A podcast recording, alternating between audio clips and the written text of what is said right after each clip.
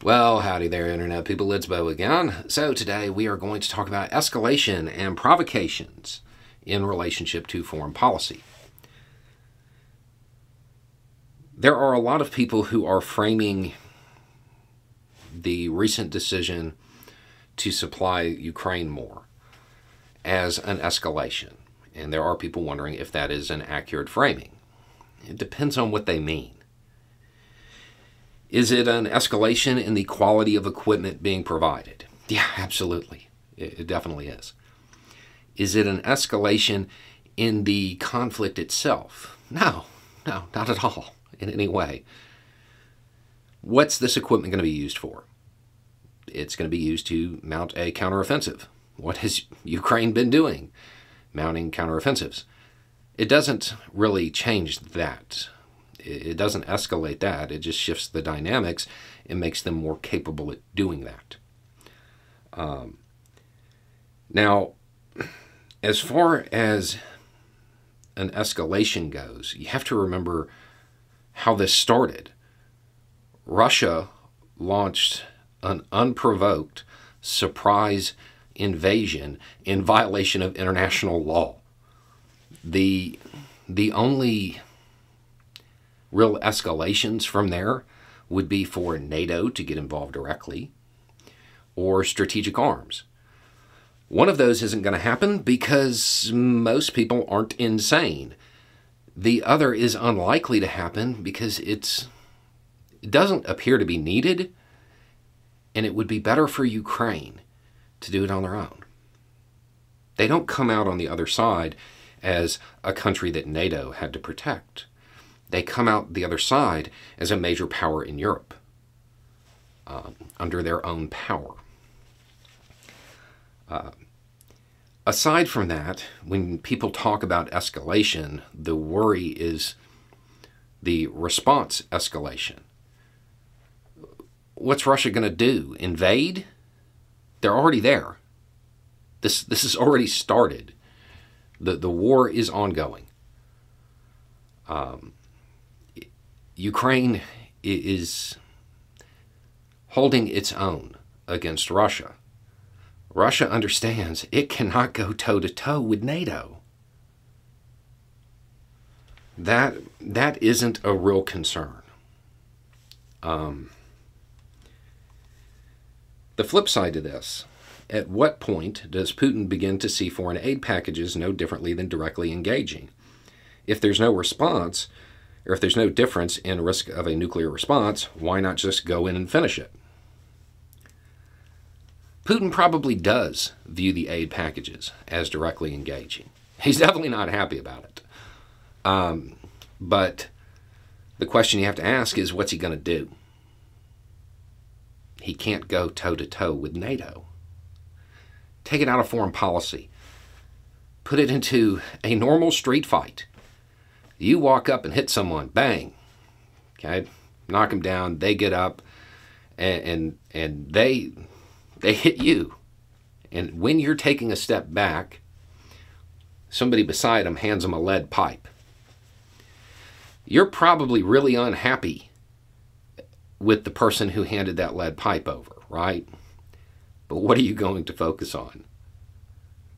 You're not going to start a fight with another person especially because in in the analogy there's like an army of people with lead pipes right behind them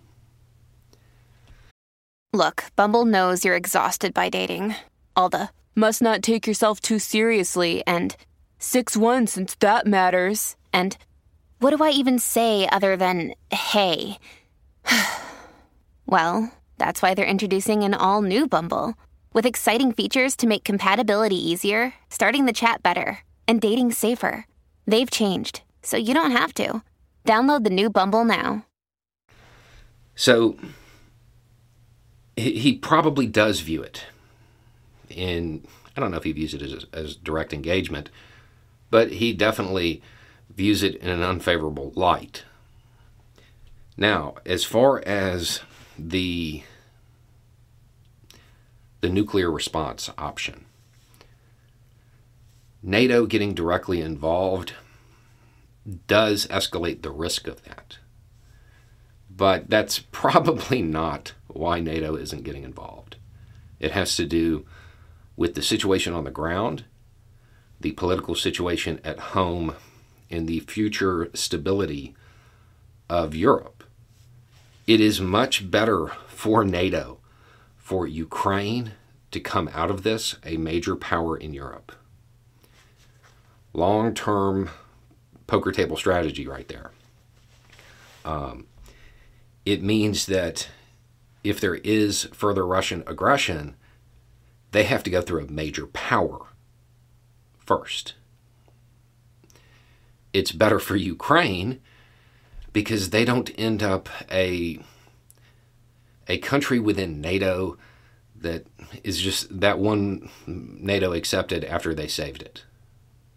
They're a major power under their own power. Um, as far as the nuclear response, a strategic response, it's the same thing that we've talked about before. It's unlikely. Putin understands that if if that happens, he's number one. He is the the the number one target. Him, his family. They're gone. That is going to happen if that occurs. Um, so he probably wants to avoid that, even in a conventional U.S. response or a conventional NATO response to something very limited um, that is using strategic arms.